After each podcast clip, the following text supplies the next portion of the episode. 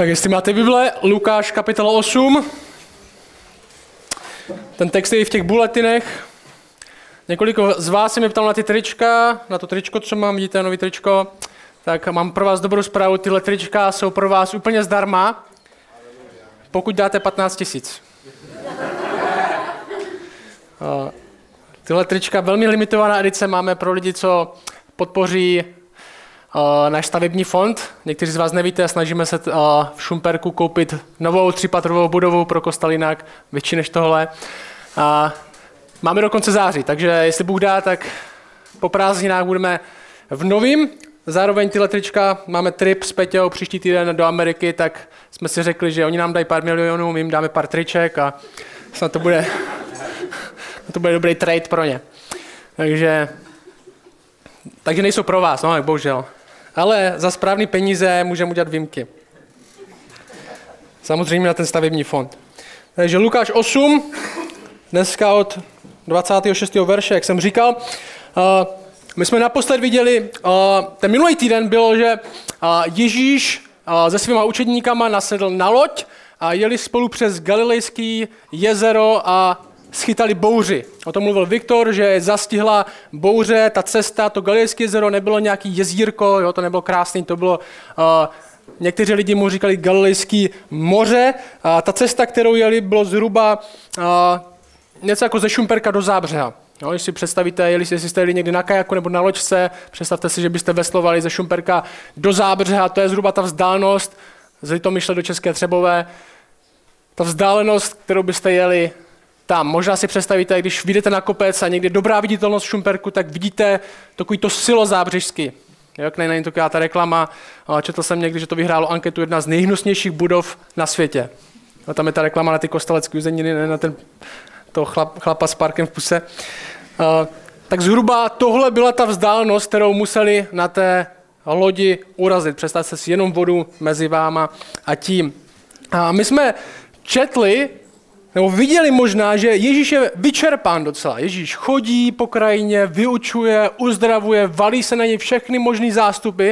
Ty v pár kapitol předtím bylo jen pořád a zástupy se nahrnuli a zástupy se nahrnuli a naposled jsme viděli, že se tak nahrnuli, že její vlastní rodina se nemohla dostat dovnitř na to místo, kde Ježíš vyučoval. A Ježíš je unavený.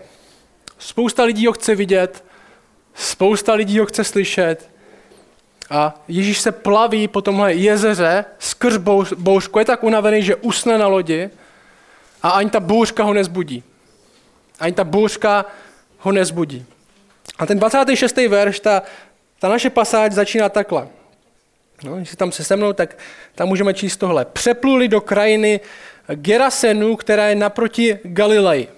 No, ten první verš, hnedka od začátku se dozvídáme, že jede do krajiny Gerasenu. To znamená, do pohanské krajiny. Jo, do pohanské krajiny, do pohanské krajiny, kde ještě méně lidí, kteří s ním budou souhlasit, kteří, možná krajina, které by se normálně židé vyhýbali, protože tam jsou pohaní a dělají své pohanské věci a ty nejsou pro, pro židy košer, aby by byli součástí toho. A Ježíš tam jede, my se dozvíme, z jednoho prostého důvodu. Ježíš se plaví skrz to jezero, těch 15 kilometrů možná po té vodě, skrze tu bouři, unavený, vyčerpaný z, toho, z té služby, kterou dělal ve své možná, možná rodném kraji. A jde tam z jednoho prostého důvodu. Je tam člověk, který je ztracen. Je tam člověk, který je ztracen. Je tam člověk, který potřebuje zachránit. A je tam člověk, který mu nikdo jiný, jak se zdá, nemůže pomoct. Kdo to je? Za kým Ježíš se plaví unavený v lodi skrze bouřku do oblasti, kde nejsou stejné víry a kde nebude přijmout pravděpodobně. A ten 27. verš nám to řekne a uvidíme, že to není žádný vedoucí mládeže, že to není žádný užehlený věřící nebo morální člověk. Ten verš 27 řekne tohle. Když vystoupil na břeh, potkal ho nějaký muž z toho města, který měl démony. A už dlouho si neoblékl žádný oděv, nebydlel v domě, nýbrž v hrobech. Nebo Bible nám říká, tohle je ten nejhorší možný stav. Ten text dokonce říká, tenhle člověk měl démony. No to neznamená, že poslouchal metalovou hudbu, že jo? To, to je horší stav. Bible říká, že démoni jsou nečistý, zlý, duchovní bytosti, který nenávidí Boha a nenávidí lidi. A tenhle člověk je doslova posednut démonem, nebo více démony.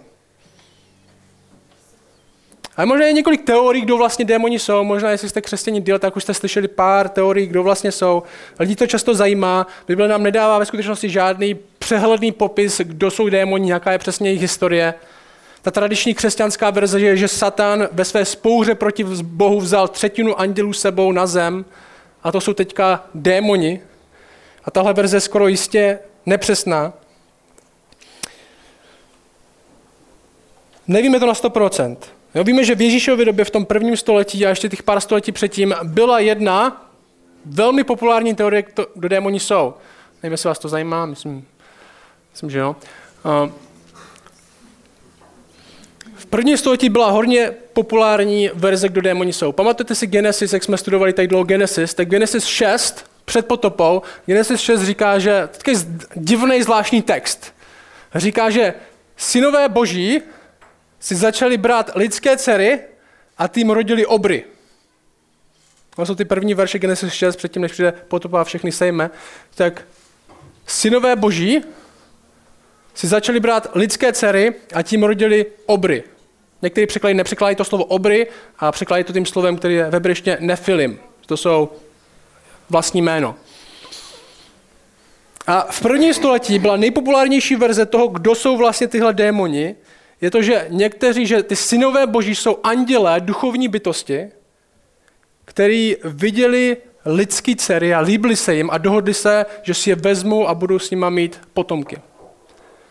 A vznikla tahle kvazi verze, napůl člověk, napůl nějaká nebeská duchovní bytost, to jsou ty obři, proto měli obrovskou sílu.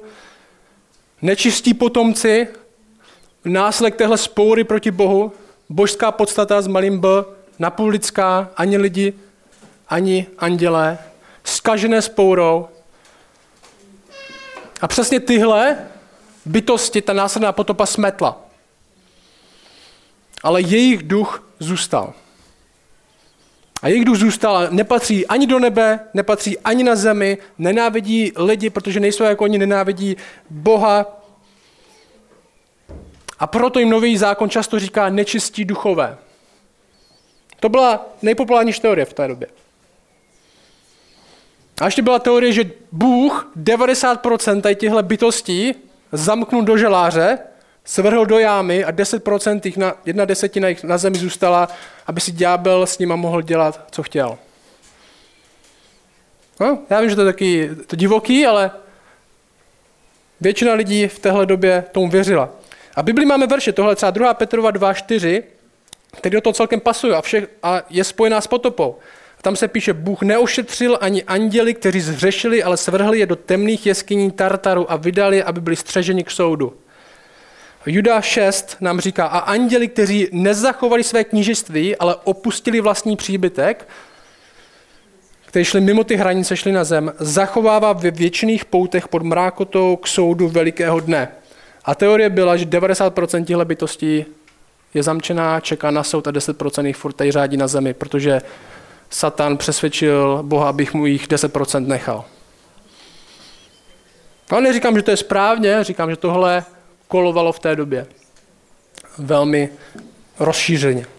Každopádně, co my víme z jistotou, je, že démoni jsou duchovní bytosti, který následují jejich vůdce ďábla ve spouře proti lidem a Bohu a tomu, co Bůh dělá.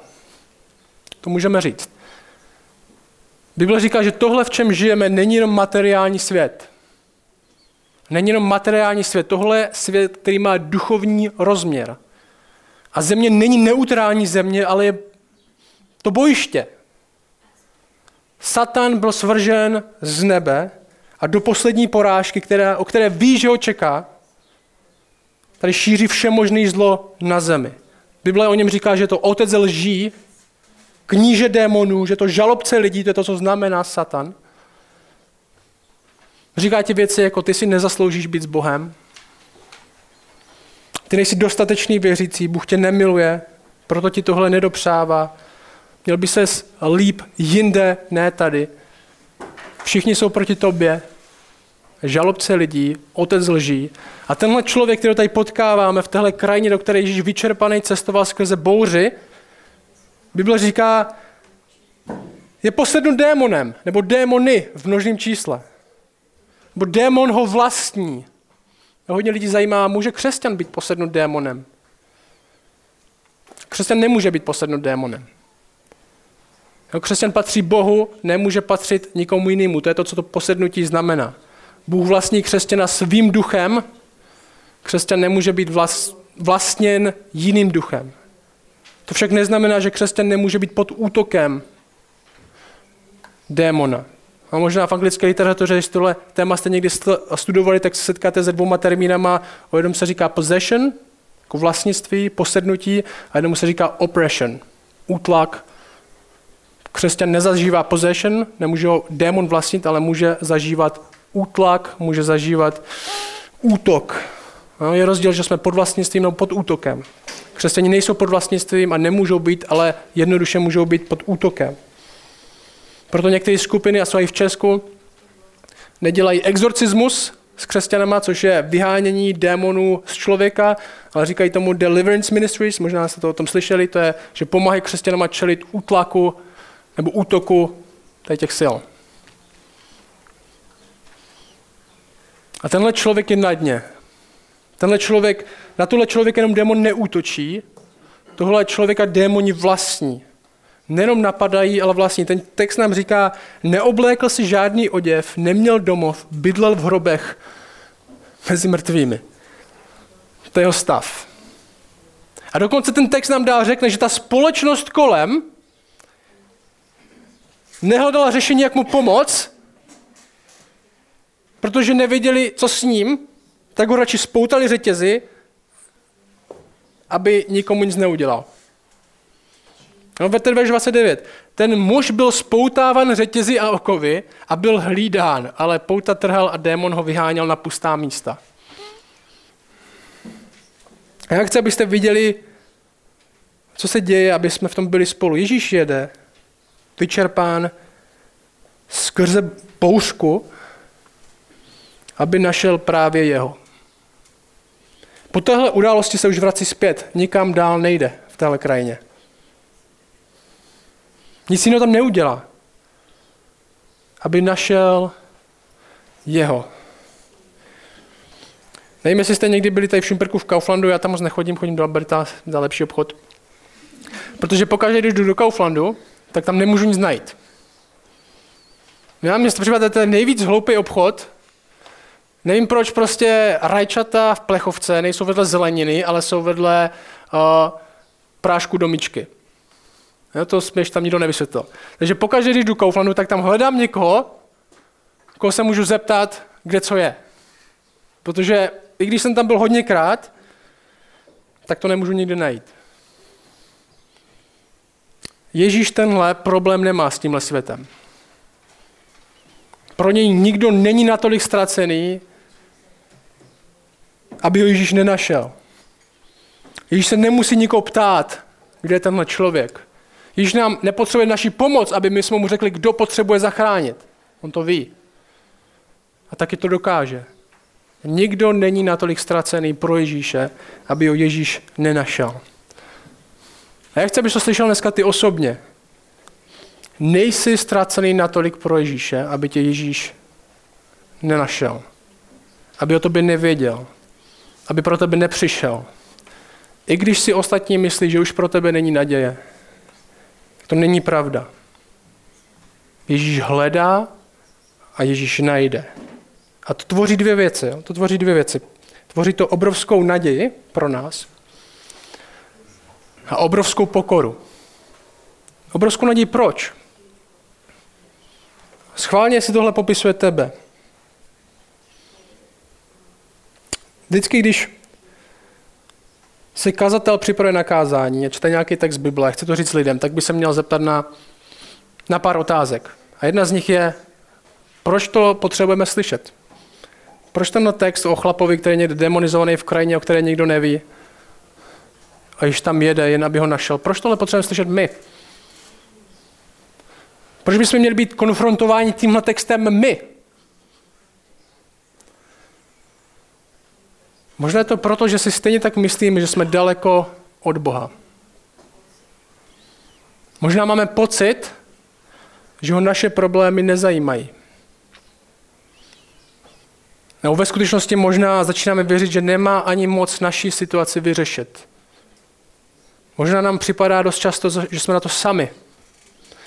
Možná nám často připadá, že to ostatní nezajímá, možná nám dokonce někdy připadá, že jsou ostatní proti nám. A neměli jsme tohle přesně minulý týden na té lodi. Že na té lodi byla bouřka na lodi a my jsme viděli, že učedníci se báli o svůj život, že oni tam panikařili, báli se prostě, já nevím, když vám začne týct do vody, do, do lodi, kdo by se nebál? Jak je to reálně těžká situace. A co dělal Ježíš? Spal. Spal. A oni se ho zeptali na velmi smutnou otázku. Marek to vystihuje trochu jinak než Lukáš. A v Markovi ve čtvrté kapitole Marek to zachycuje takhle. Oni se zeptají na tohle. Učiteli, nezajímá tě, že hyneme. Učiteli, nezajímá tě, že hyneme. Kdyby říkali, tebe nezajímá, že tímhle procházím? Bože, tebe nezajímá, že tímhle procházím. A on jim pak řekne, že jo, kde je vaše víra a tak dál. A možná my se moc rychle dostaneme k tomu, že soudíme učedníky, že nevěřili. Ale možná bychom se měli zastavit na chvilku a validovat jejich situaci. Vžít se do té situace. Oni se bojí o život, že jo, božka není žádná sranda. Tak proč sakra Ježíš spí? A tady je člověk poslý démonem, který ho vodí do pustiny ke hrobům, nemá kde bydlet, ostatní ho odvrhli, místo by mu pomohli, tak se ho radši svázali řetězy, aby náhodou neudělal nějakou škodu. A otázka je, jaká je jeho naděje?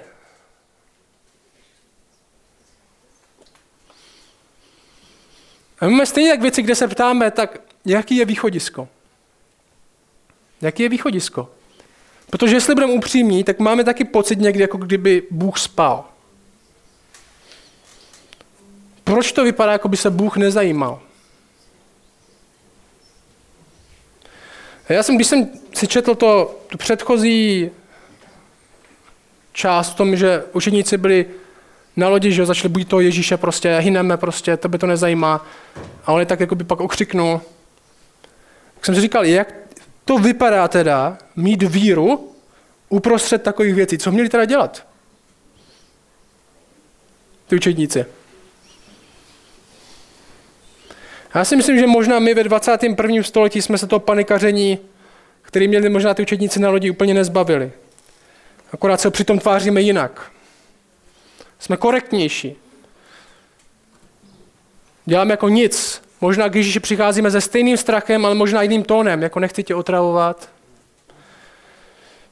Kdyby, si mohl, kdyby, se mohl, kdyby se mohl náhodou zbudit, jinak umřeme.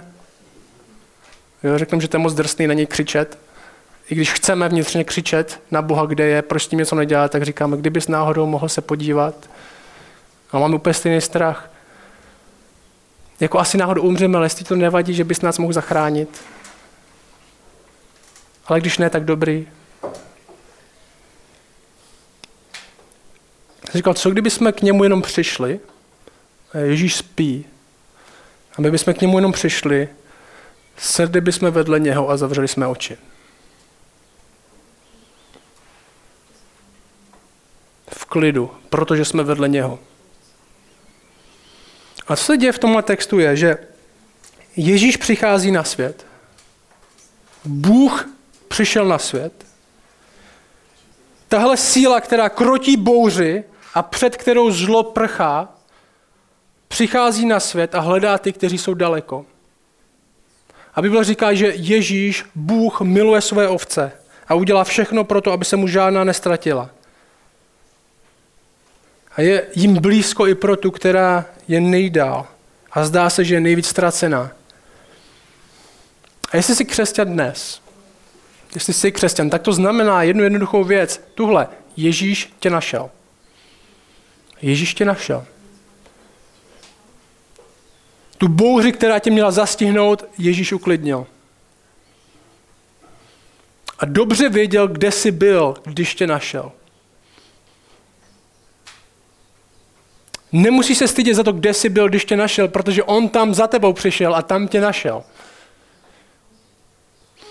Efeským 2 to říká takhle, tohle začátek Efeským, říká, také vás vzkřísil, když jste byli mrtví pro svá provinění a pro své hříchy, v níž jste kdysi žili podle věku tohoto světa, to jsme my všichni, podle vládce mocnosti vzduchu, ducha, který působí nyní v synech neposlušnosti. Mezi nimi jsme kdysi i my všichni žili v žádostech svého těla, dělali jsme to, co se líbilo tělu a mysli, a tak jsme byli svou přirozeností děti hněvu, jako všichni ostatní.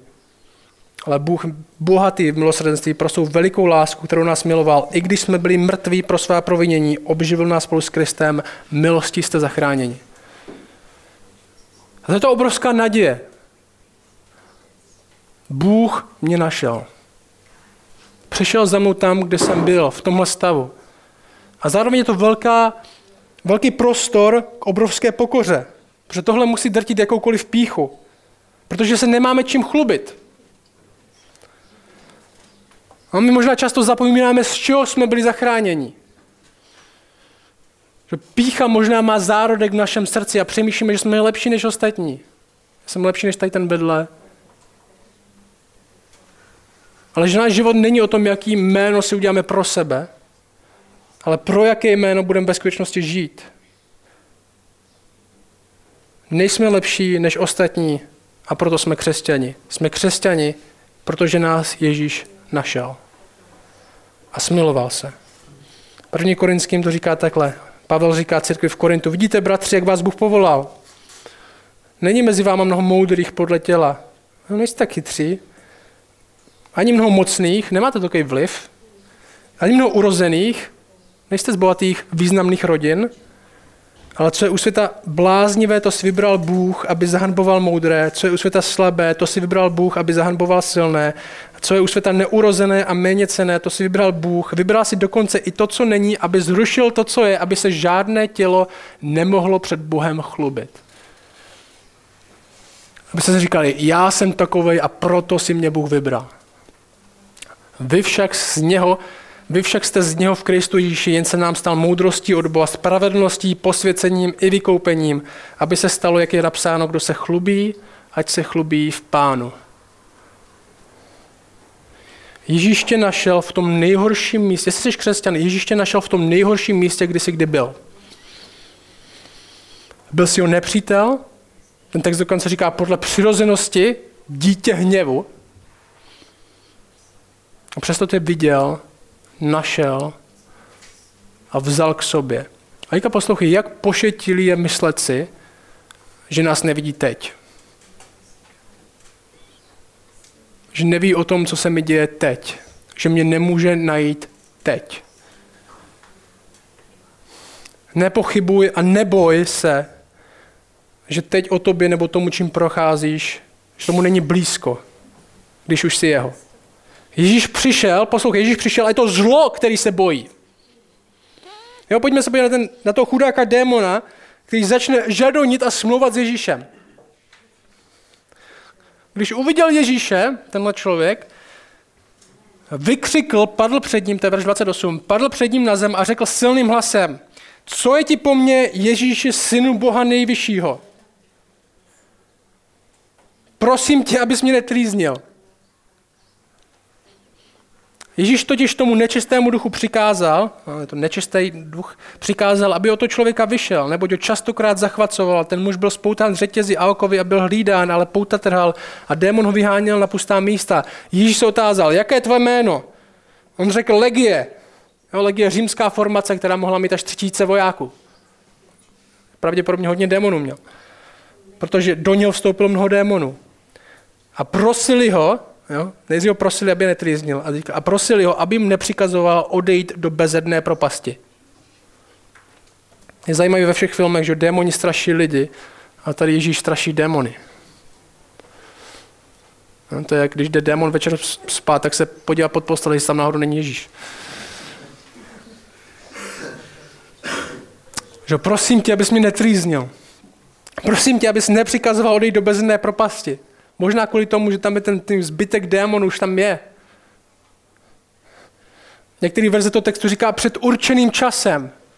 Ještě není konec, ještě na nech. Ježíš tě najde a porazí zlo. A to, co Kristus přináší tady v těch dvou věcech, v té utišení bouře a v to vyhna, vyhnání toho démona,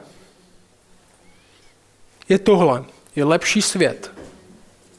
Ale poslouchej, ten lepší svět, tyhle dvě věci nám říkají, ten lepší svět je jak fyzický, tak duchovní. Jak fyzický, tak duchovní. Škrotí bouři, přírodní věc a vyhání démony, protože Bůh je pánem nad obojím. A možná dneska máme víc tendenci věřit tomu, že jenom, fyzicky, jenom fyzicky existuje. Že jenom fyzicky existuje.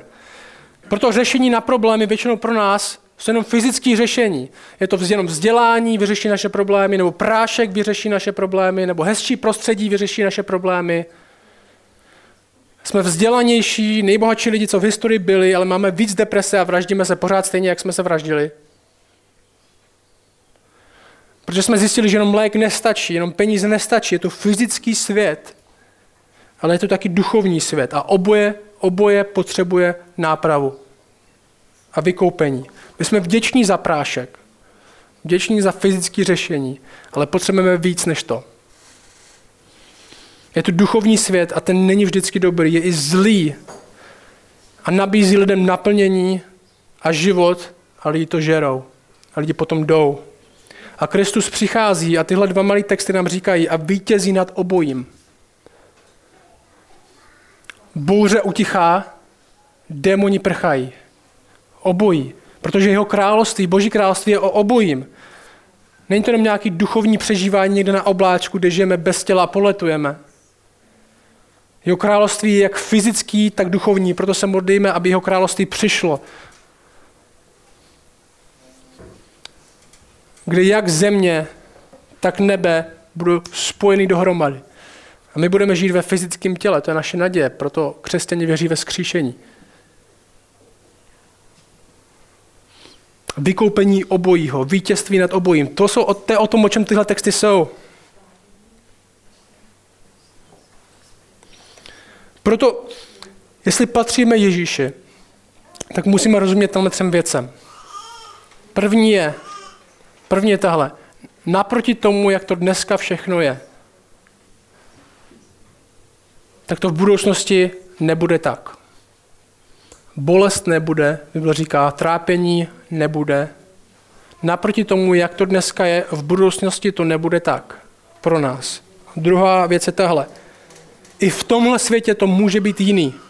I v tomhle světě to může být jiný, než je. Proto se modlíme. Proto chodíme k němu, proto se snažíme odpočívat v něm, proto se pozbuzujeme navzájem.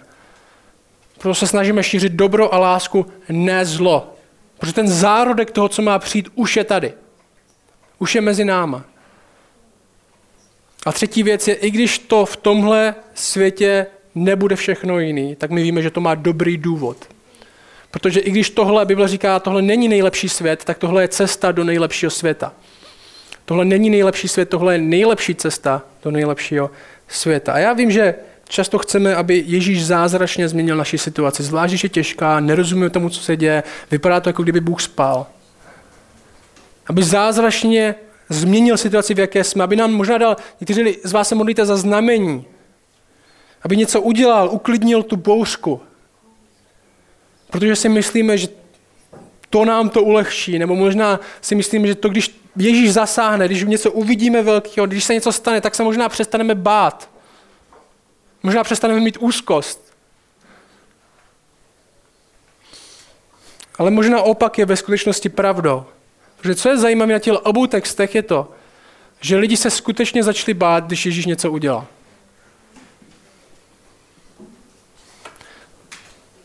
na té lodi. Přistoupili k němu, vzbudili ho a řekli, mistře, mistře, hyneme. On vstal, pohrozil větru a přívalu vod, i ustali a nastal klid.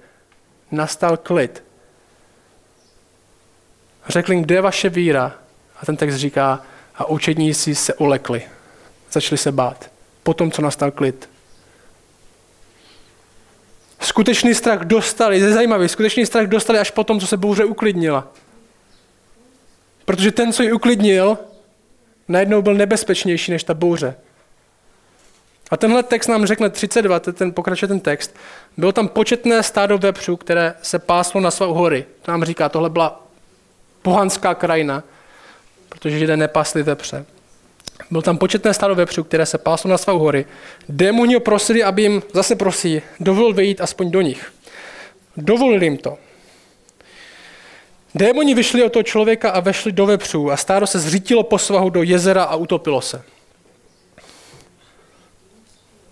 Když pasáci uviděli, co se stalo, nebyli na, utekli, co se stalo, utekli a oznámili to ve městě i ve vesnicích. A lidé vyšli, jo, lidé z těch vesnicích a z měst jdou naproti Ježíši. Lidé vyšli, aby uviděli, co se stalo. A co vidí? Přišli k Ježíši a nalezli toho člověka, od něhož vyšli démoni, jak sedí oblečený u Ježíšových noh a má zdravou mysl. A začali slavit a ulekli se. Stejně jako učeníci na lodi. Nezačali oslovat, že člověk, který ho znal, který působil problémy, který trpěl silně, je najednou uzdraven, ten text říká zachráněn, to je stejné slovo pro uzdraven. Ulekli se. Teprve se začali bát. Proč? Proč si Bůh začne působit, jestli ty skutečně něco uvidíš, co chceš vidět, tak to spíš u tebe způsobí strach, než konečně to, že budeš v pohodě. Protože jestli Bůh skutečně něco změní, tak to znamená závazek. Závazek na to nějak reagovat. A to je někdy strašidelnější než ta situace sama. Jestli Bůh něco udělá, tak je to připomenutí, že Bůh ve skutečnosti je a je blízko a ví. Přemýšlej o tom důkladně, možná se za to modlíš. Ale pak to uvidíš a budeš spíš, ty ups, no to fakt je pravda. Už nemůžu žít tak, jak žiju. Dokonce ten text pokračuje a říká tohle. Ti, kteří, víte, verš 36, ti, kteří viděli, jak byl ten demonizovaný zachráněn, jim o tom pověděli. A celé to množství lidí z okolní krajiny Gerasenu ho požádalo, abych od nich odešel, protože se jich zmocňoval veliký strach. Když tam byl borec s démonem, tak ještě dobrý.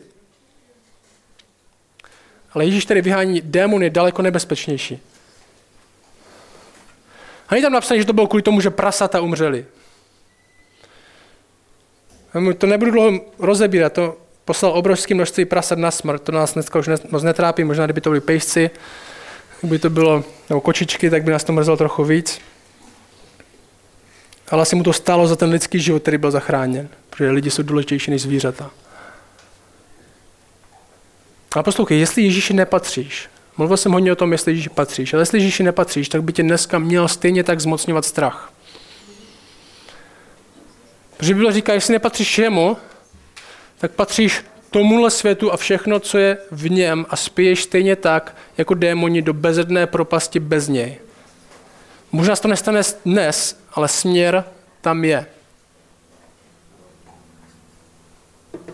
A ten text končí tímhle. Ježíš posílá toho člověka na novou cestu. Posílá ho na misi. A říká, řekni dalším lidem, co Bůh udělal s tebou. A stejně tak to povolání máme tak. Ježíš nás nejen zachraňuje z toho, kde jsme byli, ale taky staví nás na novou cestu a dává nám nový život. Jestli jsme na nové cestě, tak máme před sebou i nový cíl. Protože to přesvědčení, které máme, když teprve uvědomíme, odkud mě Ježíš ve skutečnosti zachránil, když, přestan, když zlomíme tu píchu, že si myslíme, že jsme lepší než ostatní, tak nabídeme přesvědčení, jestli Ježíš dokázal zachránit mě, tak dokáže zachránit kohokoliv. Ten text říká, končí takhle. On vstoupil do lodi a vrátil se. Ja? Přijel tam jen kvůli němu. Vstoupil do lodi a vrátil se. A muž, od něhož vyšli démoni, ho prosil, aby směl být s ním. Ježíš ho však propustil a řekl, vrať se domů a vypravuj, jak veliké věci ti učinil Bůh. A on odešel a hlásal po celém městě který byl naplněný strachem z Ježíše. Jak veliké věci mu učinil Ježíš. Bůh dává jak záchranu, tak cestu, tak nový život. Ten text efeským, který jsme četl, kde jsme byli v hříchu, ale Bůh nás zachránil, končí takhle. Neboť jste zachráněni, křesťani, milostí skrze víru. A to není z vás, ten text říká. Je to boží dar. Není to na základě skutků, aby se nikdo nechlubil.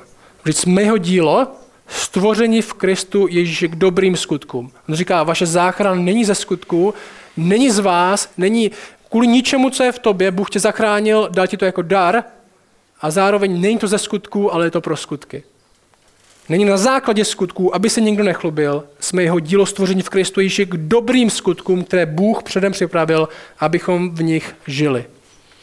Zachránil z něčeho a zároveň zachránil pro něco. Stvoření zdarma, zachrání zdarma, bez naší příčiny nebo snahy žít pro Boha, ale zachrání pro život pro Boha. A dneska o tom budeme přemýšlet společně, jak žít ze svého nového života, ne jak se vracet do toho starého. Jsme ti, kteří, který Ježíš našel, jsme ti, který Ježíš zachránil, jsme ti taky, který Ježíš povolal. A jestli Ježíši nepatříš dnes, možná právě dnes slyšíš jeho hlas, možná právě dnes hledá tebe. A možná dnes je čas, abys mu řekl, chci tě taky. Vzdávám se života bez tebe. Ježíš našel, Ježíš zachránil a Ježíš povolal. O tom je ten dnešní text. I ze skrze boušku, i skrze zdánlivě nemožný stav. Zlo na mě může utočit, ale už nade mnou nemá žádnou moc. Ten, který umřel a vstal z mrtvých, ho porazil jednou provždy. Ta bouřka mě měla smíst. Satan mě měl ovládnout. Měl zlomit moje tělo, měl prolít mou krev, měl jsem umřít, ale někdo za mě dal svoje tělo. Někdo za mě prolil svůj krev. Někdo byl v první linii a porazil zlo. Zlo vede prohranou válku. A my budeme lidem říkat o tom, kdo ji vyhrál. My slavíme Krista.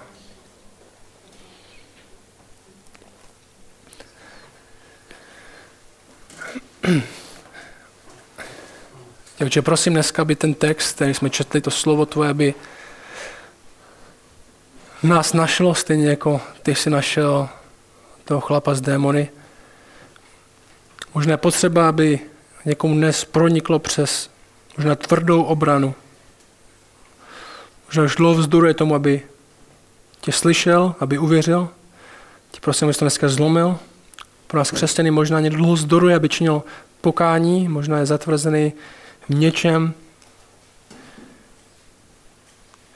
A chci, abys mu připomněl, že ty jsi pro něj. Aby si ty lidem připomněl, že ty jsi našel na tom nejhorším místě, kde byli.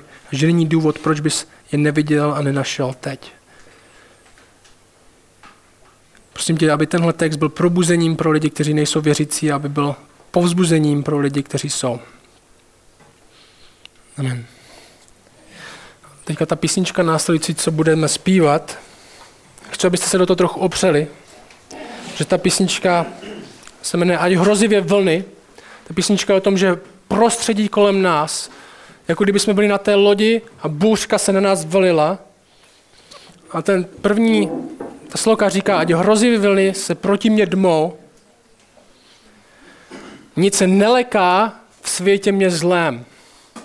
Není se čeho bát. A říká, když nebeský provívá mír duši mou, šťasten jsem v pánu svém. Pojďme se do toho opřít dneska.